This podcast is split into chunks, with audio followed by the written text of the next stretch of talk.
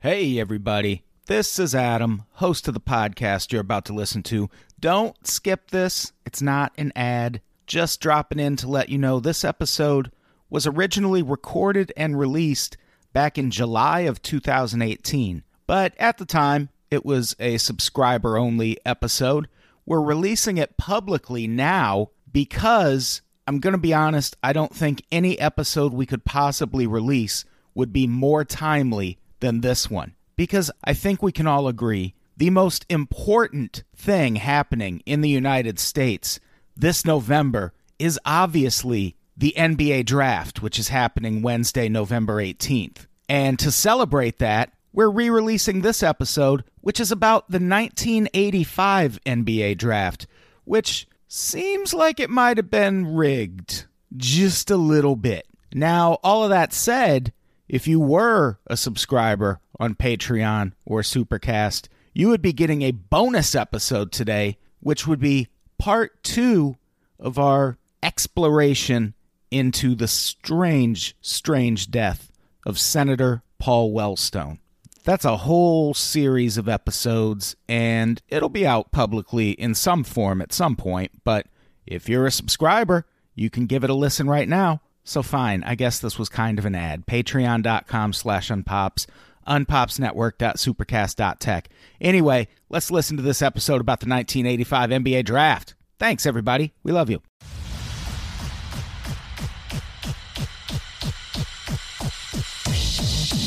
People of Earth, your planet has to destroy.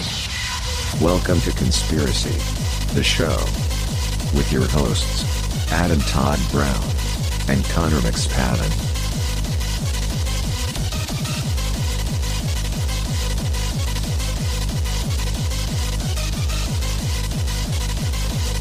Your planet has to destroy. Hey, everybody. Welcome to Conspiracy the Show. I'm Adam Todd Brown. I'm Brett Rader. You're not Connor McSpadden. Oh, I am not. Connor is writing for a Comedy Central roast Oh, that's cool. the next couple weeks. I don't know if I'm supposed to say which one, so I I'll just say the I think it's actually been announced. It, I, I actually don't remember who it is, but it's like Bruce Willis. yes, yes, that's Yeah, true. yeah. He's I've I've read about it online. yeah. He's he's writing for that. He That's just posted awesome. he posted about it on Instagram, so I assume I'm fine. We're talking. It's still Sports Month. I don't know why I said still. This is the second week of Sports Month It on Conspiracy is. the show, so it still is. What was last Month. week?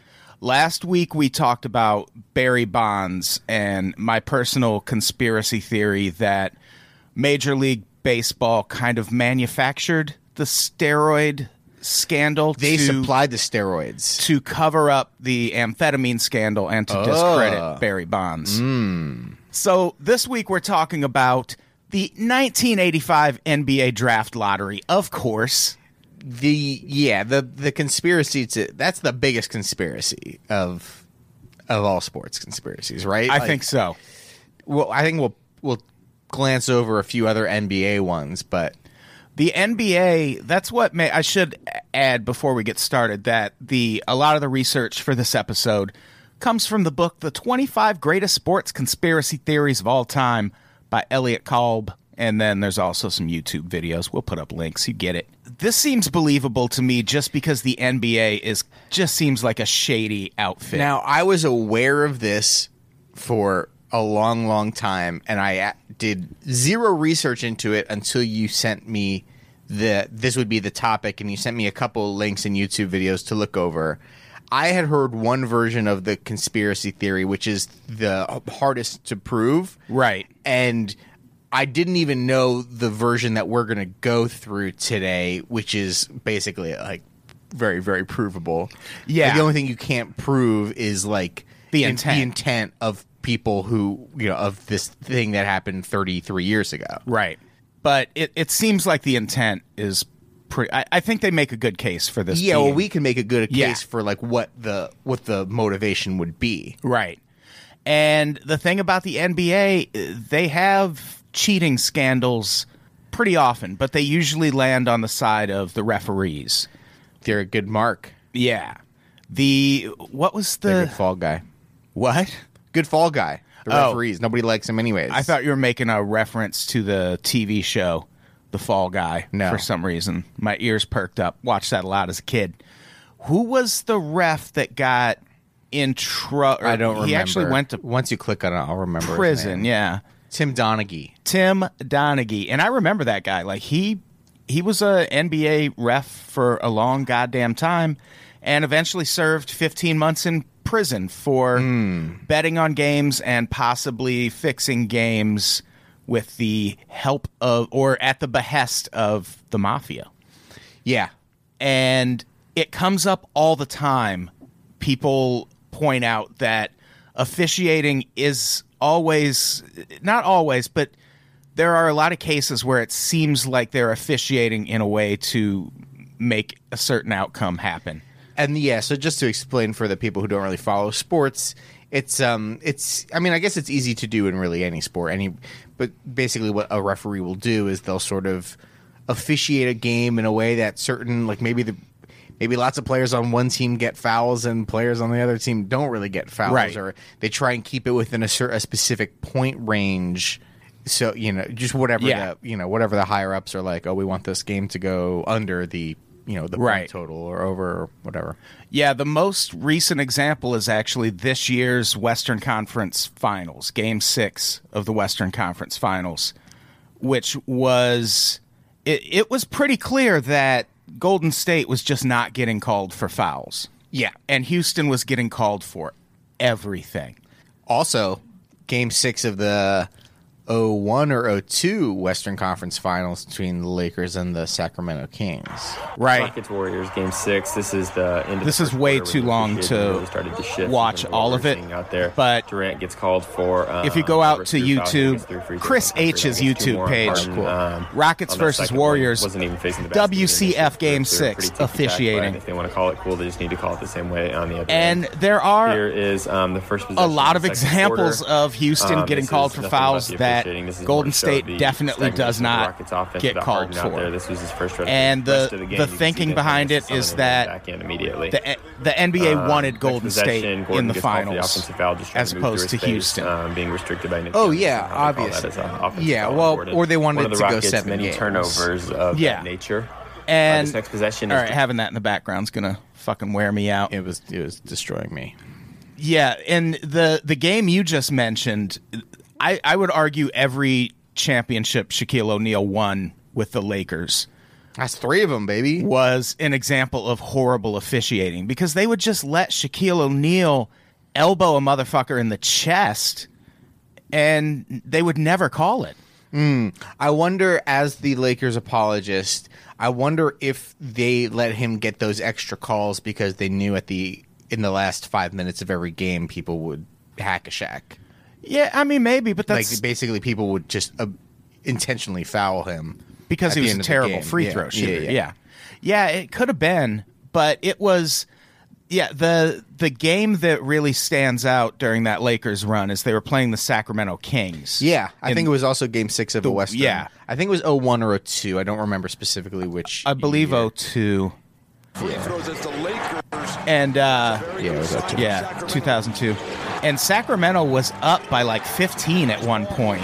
yeah, And all of a sudden, like everyone who's guarding Shaq just fouls out.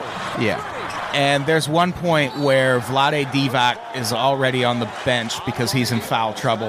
And Scott Pollard fouls out, and Vlade Divac just starts laughing uproariously at the call because it was like the.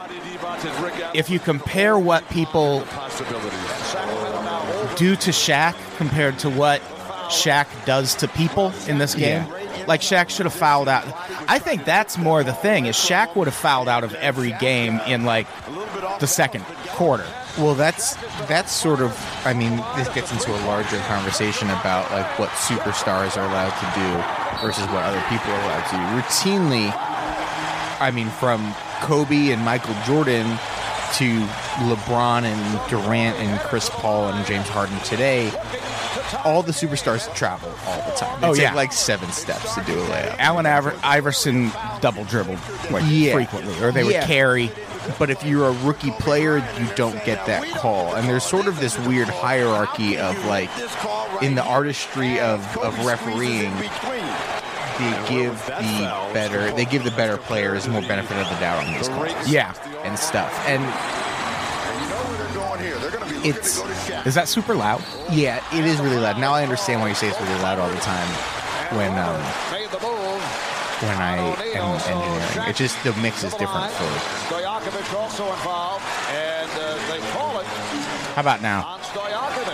The lead post here, Shaq moving his feet beautifully. Everybody coming in, hacking down. Here's a guy. Who knows? averaging part of it 11 is just I have a hard time concentrating on two things at once. Yeah. I'm just a bit Asperger Lucy. So, yeah, it happened a lot during.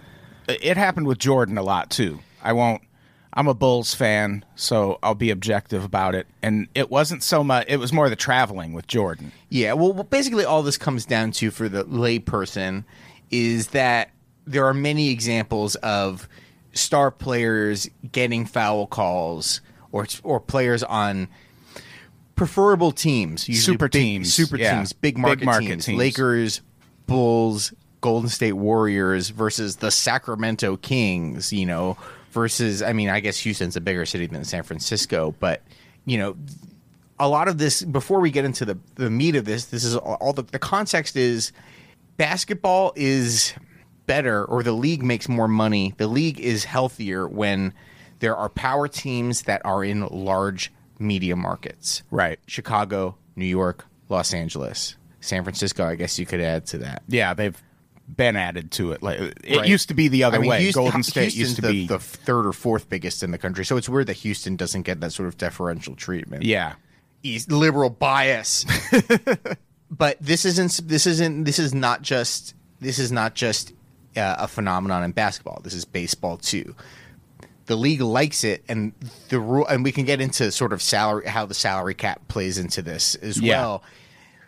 Baseball does better when the Yankees and the Dodgers are doing better Right. right? And the and the Cubs, and you know these teams that have long histories and are from big markets where there are millions and millions of people watching. The NFL is very popular in America only, but the NFL is sort of constructed, and the rules are at the the front the rules that the front offices play by in terms of them signing which players, how long they can keep players and stuff.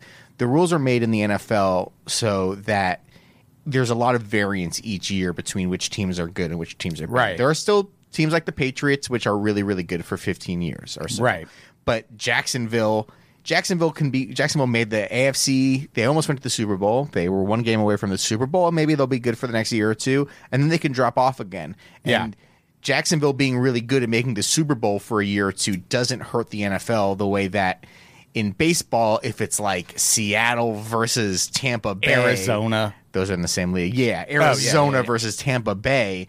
That's like, oh, that's a that's a big that's a It's- big whiff. it's a bummer. It's a bummer for baseball and basketball is very similar. They want the Lakers to do it. That's why LeBron's on the Lakers right now. You know, Yeah, imagine the NBA finals being like Sacramento versus the Charlotte Bobcats. yeah, You'd kill yourself. No one would watch that. exactly. So there is And weirdly, it almost never happens in the NBA. so to get into the 1985 draft, you have to understand that it is in the league's benefit for teams like the Knicks to do well, for teams like the Celtics, the Lakers to to do well. And it's it's been argued for a long time that they manipulate the game in a way to make that happen. Yeah. And that's kind of the crux of what we're and talking we about. We have today. this video evidence right here of these. We have this the Golden State Warriors versus the Houston Rockets. The Warriors are getting a lot of calls. It's because they're a super team. Yeah. Steph Curry is the most. If you ask anyone under 17 years old who their favorite player is, it's Steph Curry. Oh, yeah, even sure. though he's like six three and incredible, he looks on, on camera because he's so much shorter than the other guys. He looks like he's five four and he has these sweet baby blue eyes. Yeah. he looks like a kid next door, and kids love him. He's kind of got this panache, and he like chews on his on his mouthpiece a certain way, and he fires up these crazy three pointers. Durant, obviously, very very popular player. On the other side, uh, James Harden, who's who dates Kardashians and goes to strip clubs all the time, and Chris Paul, who you might recognize from TV and being a lot of State Farm ads, but actually isn't really well liked in the No, NBA no. community. Yeah, and when I was a kid, it was Jordan, obviously. Yeah. And if a really good example of Jordan getting away with a huge foul in a huge moment is his final shot with the Chicago Bulls when they Right, win that yeah. sixth NBA championship. He just pushes Bryon Russell out of the way. Mm-hmm. There's and the announcer goes, "Oh, Russell slipped." It's like no, he got shoved in the ass by Michael Jordan I mean, forcibly. it's a bit human nature, right? Like, you know, if you have let's let's put this in let's make this an example we could all think of. I mean, you don't know my brother, but my brother Ethan is like just not the favorite son. I'm the favorite son. I'm sorry, Ethan. Ethan knows this. Ethan and I are bros. But hey. but anytime I do anything, my parents, my grandparents, God rest their soul, are like, "Oh, Brett, how, how cool! Wow, what a cool thing!" And then the moment my brother talks, they're like, "Oh, shut up, Ethan!" and it's just like, and it, Ethan and I could do the same thing, and it's like, "Oh, good job, Brett! Oh, you're so smart." And they just hate whenever Ethan does anything. it's, it's just so Yeah. it's a bit of like, well, we want Michael Jordan to win, and we don't want John Stockton to win. To like, win. we don't want the Utah Jazz to win. Like, Yeah, and I was always uh, as a kid, I always hated the Western Conference. Like I thought aside from the Lakers, the Western Conference was just a boring fucking conference to yeah, watch. I wasn't super up on the. I hated on the basketball Spurs. during. Yeah, the Spurs. Well, the Spurs kind of suck. Like, Yeah. even as someone who watches a lot more basketball now, there's some. The Spurs are the Spurs are like boring. The Spurs are like the yeah. The Spurs are like are a bit like the Patriots. A bit Yeah. where they're like they're. It's automatic that they'll be there every year, and it's like actually quite boring and monolithic. right. Fuck the Spurs. Yeah. Uh, but today, so today we're talking about the 85 draft lottery, which was the first time the NBA ever handled their draft in this way, which is an interesting thing. And the the argument is that the NBA rigged this draft lottery so Patrick Ewing would go to New York. Patrick Ewing, you know, in 1985, coming out of Georgetown University, big center. If I mean, he's one of the more famous basketball players of the 80s and 90s. He's really, really sure. good. Uh, he ended up having a great career despite not uh, winning a, a championship. Right. is- but at happens. at the time he was coming out of college, people assumed he was going to be like the next Bill Russell Yeah, or yeah, something. yeah. Like he was and he kind of was, but he didn't he just never won a championship. And what we were just saying about the NBA needing a team in a major market to be playing well really applied to the Knicks at the time because they were great in the late 60s and 70s. They won a couple championships Mm-hmm. And then they just sucked for 14 solid years. Yeah. Like they were terrible for a long time. And their tickets, like they used to sell out Madison Square Garden all the time, their ticket sales dropped.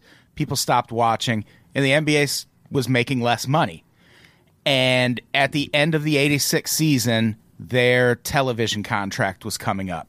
So they they needed something good to happen in New York to get Yeah. more The TV contracts are how all these leagues make tons and tons of money. So Yeah. like, and I think it's 2021 when the NFL's contracts are up. This is how this is how all the AFC games are on CBS and all the NFC games are on Fox. That's all sort of decided every four or five years with these TV contracts. That right.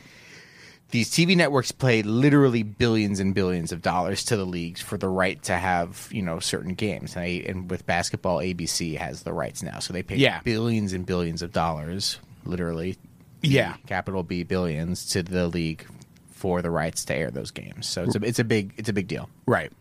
And the so the NBA at the time had a lot of motive to fix this draft. They had their popularity like they they got the NBA got really popular again in the 80s, but it was the late 80s. It was before Yeah. It was, you know, that was more Jordan and the Pistons in the late 80s, but this we're talking 1984, 85.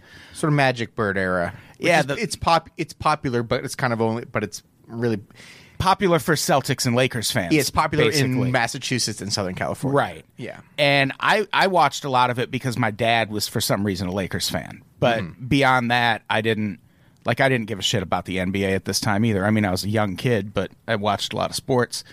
And they also had a huge cocaine problem. like Every, I mean, when you look in the 80s, into it, every sport every did. sport had. A, I mean, every industry had a cocaine problem. but their players were being really vocal about it, like doing interviews. There was an LA Times report that estimated that between 40 to 75% of players were using cocaine. So on the conservative side, a little bit less than half of them were just doing cocaine, Right. all the time. And that finally, the Len Bias thing happened after this draft lottery. But so Len Bias, uh, just you know, some more context. A year later, the Celtics draft this guy Len Bias, who di- who is drafted coming. I forgot what school he's coming out of. He's a young Maryland. guy. He's a young guy, so you know, Yeah. twenty, twenty two, 20, 22, something like that. And between the draft and the beginning of the season, dies of a cocaine overdose. he died that night. Oh, he died that night. Yeah. I was I wasn't born yet, so it's all right. Yeah, he I don't have to died. know these things. Technically the next day, but it was like two or three in the morning. Oh, okay. And this was right when the crack epidemic was starting. And yeah, the Len Bias thing, it wrecked the Celtics because the Celtics traded away a bunch of picks to get Len Bias.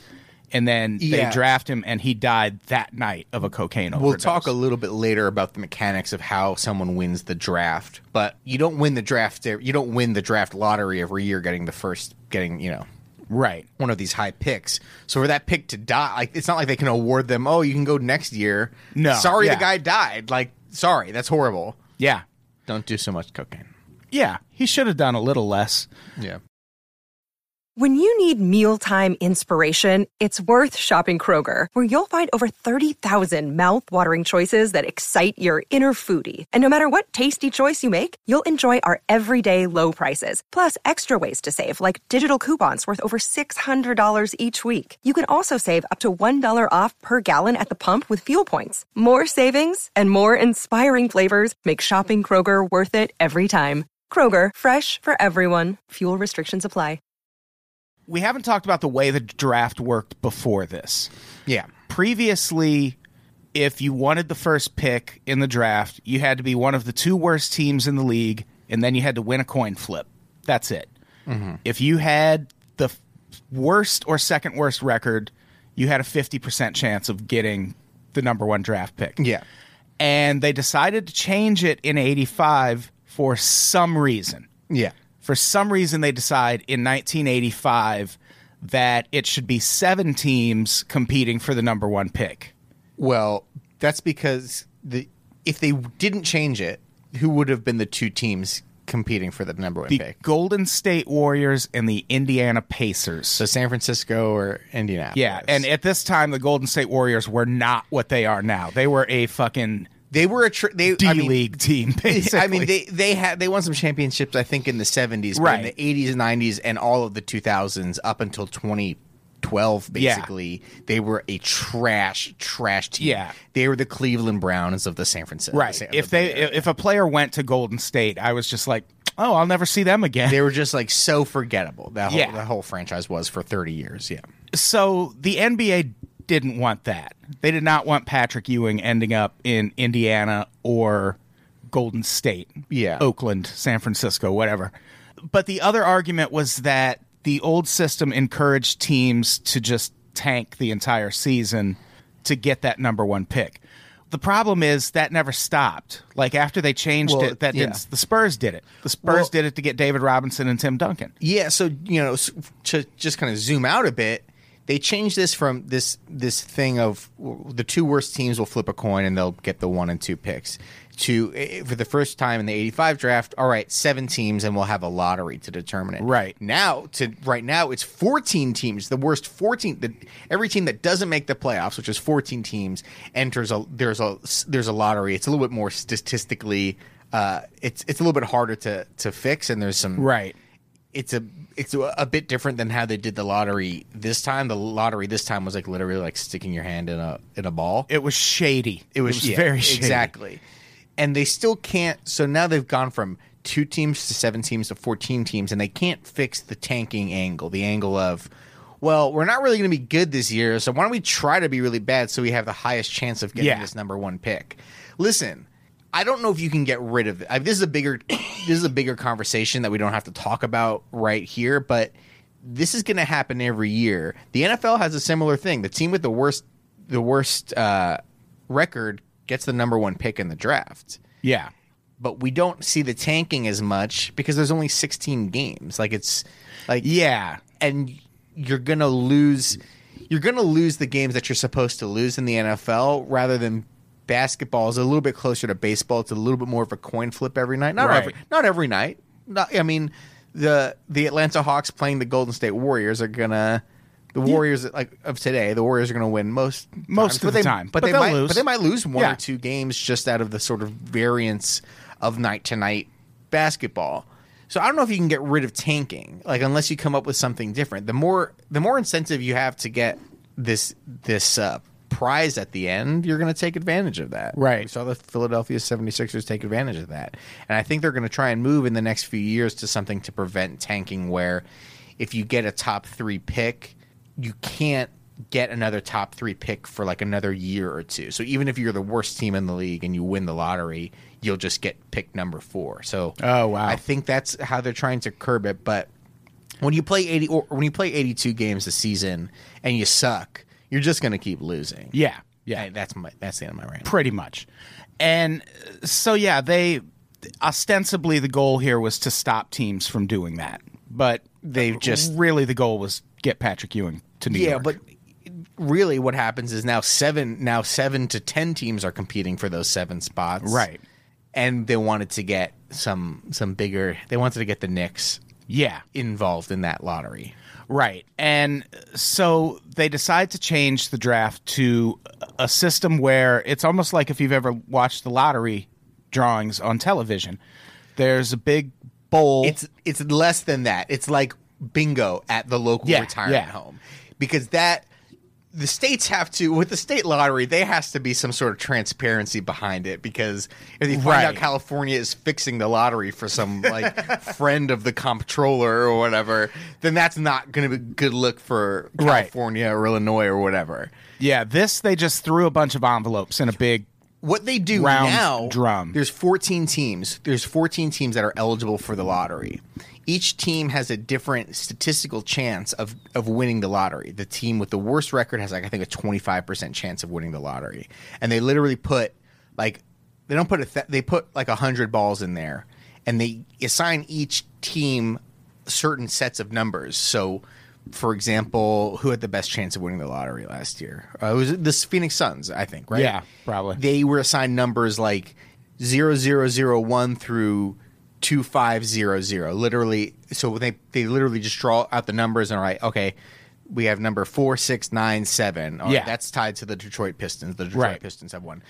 Rather than this time, they literally put seven envelopes in a big ball like big clear ball that anyone could see into. Like you would playing bingo, Right. and they just spun it around a couple times like they're at a fucking county fair. Yeah. If you want to watch the video that a lot of what we're talking about next comes from, it's on YouTube, conveniently enough. It's called Did David Stern Fix the 1985 NBA Draft by Mike Korzemba on YouTube. Mm-hmm. It has like a million some views. It's a short video too. It's like Yeah. only five or six Yeah, minutes. it's it's really very short. digestible, more digestible than this podcast. Absolutely. but keep listening. yeah, definitely. Please keep listening. subscribe. So, yeah. So, what happens with this draft lottery? There's this is basically the Zapruder film of basketball because there is video footage of this happening, and it has been examined over and over and over. But what happens is basically they switch to this draft lottery, and the first weird part about it is the guy who brings the envelopes out, a dude named Jack Wagner. Yeah, And Jack Wagner is he's from the accounting firm of Ernst and Whinney, which is what we always hear. Like anytime an impartial person has to bring something, it's always an accounting firm. yeah. Cut to the Oscars two years ago. Oh man. Moonlight drama. Yeah. So seemingly he is a, a neutral third party, but he also Ernst and Whinney was the auditing firm for Gulf and Western Incorporated, who owned the New York Knicks at the time. Oh. So that part's weird. As we know, in New York City, there's only one accounting company firm, and it's Ernst and Whinney. Did we know that? No, it's a joke. No, it's a joke. it's New York. There's tons of tons of big, high level investment banks and accounting firms and all sorts of. You lived shit. there. I didn't know if you had it. It like, literally every- no one fucks with any other accounting No, firms. yeah. Uh, so what's really weird and we'll watch let's let's just watch i mean the people at home will have to fire up this video and watch with us it starts around the three minute and 44 second point Yeah. is when they start talking about the actual depositing of the envelopes. Right. So this guy Jack Wagner, who works for the accounting firm that has ties to the company that owns, Owns the, the Knicks, Knicks. comes out onto the stage and they had this big glass or plastic ball, and he throws. There are seven envelopes. He throws the envelopes into the ball. right So this is where we're at. and take it away internet video Stern selected them. As Wagner tosses the envelopes into the plastic ball, he presents the first piece of evidence that the draft was rigged. Look closely as he bangs the fourth envelope, which contained the New York Knicks draft card, against the metal of the plastic ball. As the he, he's not even subtle about it Okay. So he tosses like three or four envelopes. There's seven envelopes. He tosses like three in, and there's sort of an axle in the middle of the ball. And he tosses three in without a problem. And then on the fourth one, he just like smashes the envelope up against the axle. Like he clearly has the motion right. It's- and yeah. then after he drops this, this now kind of crumpled and folded envelope into the into the ball, he then for the other three envelopes tosses them in completely normally and doesn't smash them into Right. this, this axle in the middle of the ball. And another good question to ask about how he does it also is if you're going to spin the thing and mix them up, why not just toss them all in at once? Why did they have to go in like you're dealing cards? Maybe I, I don't know And that so the argument here is that he basically to prove that there's seven. Just as a you know yeah, I suppose. to prove that there are seven envelopes. Come on, man. So the argument here is that he basically bends the corner of this envelope so David Stern can see it. Yeah. and will know which envelope contains the Knicks card, so they win Yeah. the draft. And the envelope falls into the ball, if we freeze time, we can see that the corner of the envelope is now bent. what's funny about that part is I cannot see that it's bent in that clip no that he shows. No, the- yeah, this clip is not very g- good because it's it's like this is a VHS transfer. This is like some ESPN Right. like you know airing of this from 1985. The cameras aren't as good. They don't have HD. I can't tell from this, but the next the next clip, but yeah. the next shot actually shows it really clearly. and so that's the that's the first part is this guy throwing this envelope in and bending the corner. That's where the physical part of this conspiracy starts. And so the next part is David Stern. And I think the video here makes a really great point. Hardly anything suspicious about this. As the lottery continues, Yeah, David Stern. His the, head. Yeah. Well, yeah, he's the He's the commissioner commissioner of, of the, the, NBA. of the league, and he's actually going to be the one who sticks his hand in and pulls out the cards. right. And the ball is rotated as Stern looks intently at the envelope. He does not take his eyes off He those then walks up to the ball, ready to select the envelope that will give the team inside it the first pick in the draft. As he prepares himself, Stern lets out a very deep breath. why did he do that? I don't know. I can't attr- like. I can't prove anything of that in a court of law. I, yeah, I mean, I am you not a can't big city lawyer, but you can't prove anything in the court of law, but this should this is the first time the NBA has ever built this contraption to fuck around with on draft day. Like this should be a very lighthearted moment for David Stern, and he looks petrified. he does look a bit like if he selects the wrong one, like his family's going to be murdered. He does. yeah, that's what the sigh is sort of reminiscent of, but I can't say that. Yeah, I mean- it means I don't can't say that it means anything. It's I think that's the least of of the of the pieces of evidence here. Yeah, I mean it's Inadmissible in my court. Judge Joe Brown over here. Let's go on. obviously indicating that he is nervous. Is he nervous about being in front of a lot of people? Something he's probably never faced as commissioner of the NBA? That was Or sarcasm, is he folks. nervous about something else? Like having his kneecaps broken by the mafia if Patrick Ewing doesn't Ernst go Whinney, to New York. what up?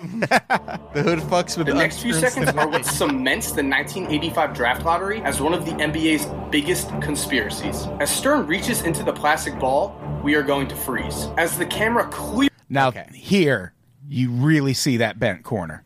It's bent. It's bent, baby. It's very obviously bent. Get clearly bent. picks up the bent corner on the envelope that contains the Knicks pick. Surely, if we can see the bend now on a video that is from 1985, presumably Stern point. could see it in real life. Now, as Stern reaches into the ball, he clearly grabs multiple envelopes as another envelope has landed on top of the Knicks envelope. He then, for some reason, flips the envelope he has grabbed around before dropping all but one. The one with the bent quarter. The one that gave the Knicks the first pick in the 1985 draft. And so there you have it.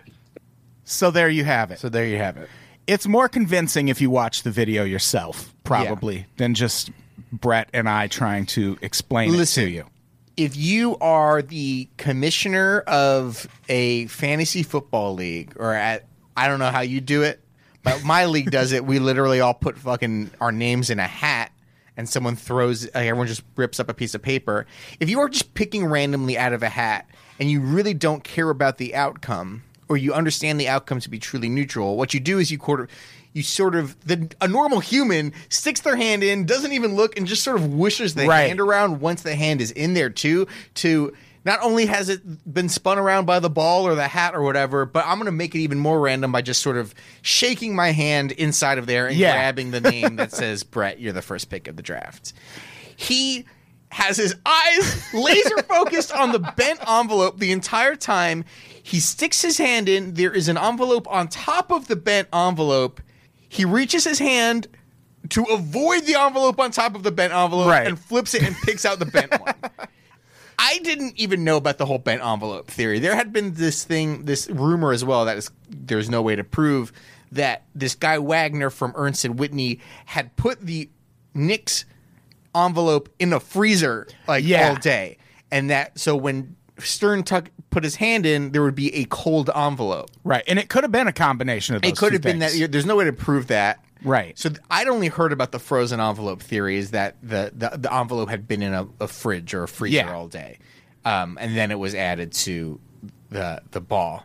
But this is really actually more convincing than the It- frozen envelope. yeah, I think it is really convincing. And the thing about it, in the book we mentioned at the top of the episode, that writer includes a, I won't read the whole thing, but he includes a snippet from an article written in the Dallas Morning News the next day by a writer named Randy Galloway.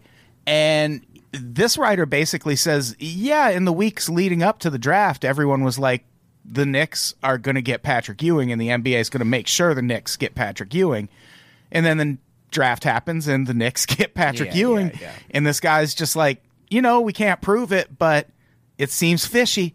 So this was um, immediately upon when this happened, people were like, that's weird. not even immediately weeks before people knew that the combination of the teams in the draft it was like the LA Clippers yeah they're from LA but who cares Indiana Golden State a few other just just real suck real sucker teams they were in there and everyone before the draft was like oh yeah I wonder how New York's going to win this one I wonder how that's going to happen but it's going to happen they knew that this was going to happen so then when Yeah. it did it confirmed the it confirmed the whole thing Right. And a lot of times when there's a conspiracy theory, people look to the result and they're like, well, what they wanted to happen didn't happen, so the it's it's not true.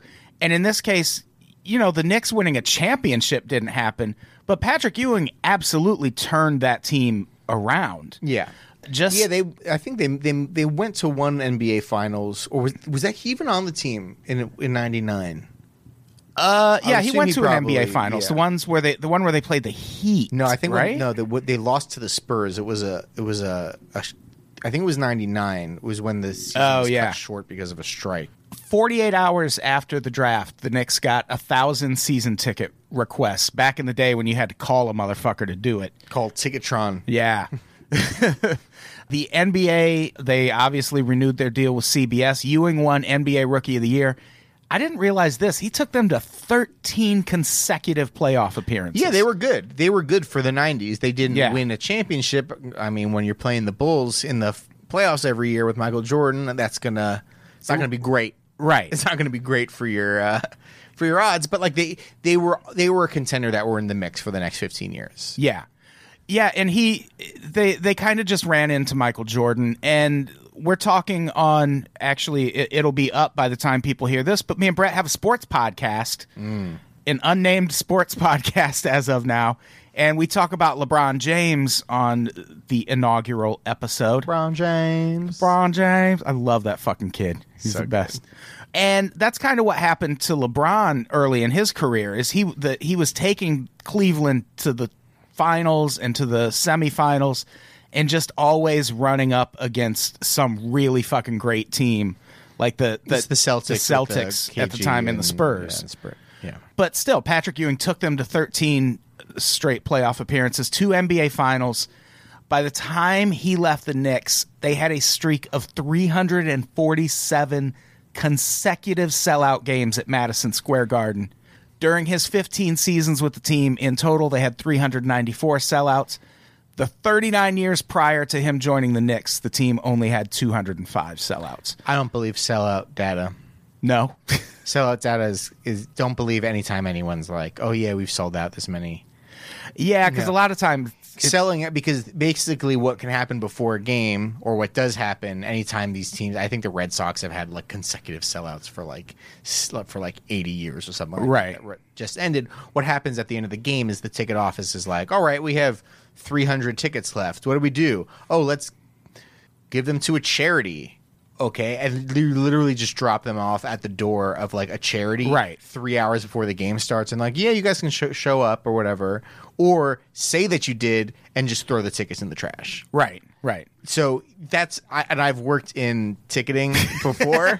I've lived in New York and I've worked in Broadway ticketing. That's what happens when you want to maintain a sellout or give the appearance of a sellout. Is you just you print the tickets, you comp them, and then you literally throw them in the trash, or you just give them, or you literally give them away to people, Right. for free. So that it is sold out. It's just that. A thousand of the seats were comped, and you gave them away on the street, or you threw them in the trash can. Yeah, but it he did he did turn things around. though. Yeah. like for New York, definitely. They just didn't win a championship because Jordan's the greatest of all time. That's all. So that's the that's the Knicks NBA draft lottery conspiracy. I'm more convinced than I was two days ago. Yeah, I, I buy this one for sure. I never saw the the envelope folding business. I never saw that. I'd only heard about the frozen envelope thing, which is you just like can't prove. yeah, You can't prove whether this one guy who was like alone with the envelopes all day put one of them in a fridge. I don't know. how funny would it be if he forgot to bring it with him? What if he- still at home in his freezer? What if he accidentally brought out uh, a box of popsicles instead of the Knicks? That would be great. These big, these Nestle. Creamsicle wins the first pick in the draft. So that's the episode.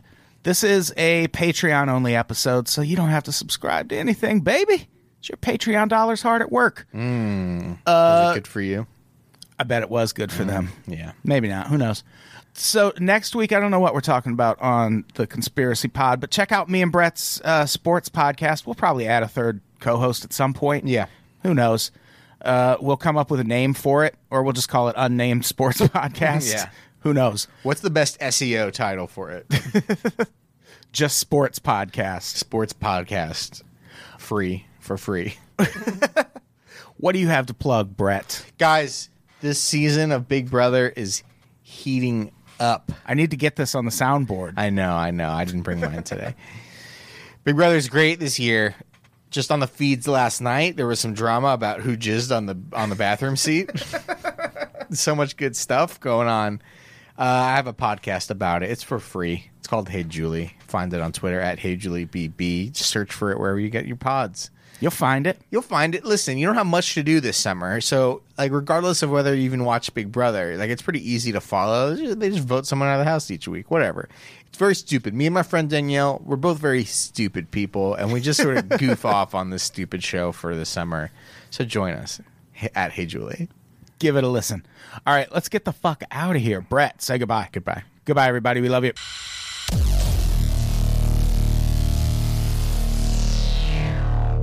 People of Earth, your planet is about to be destroyed.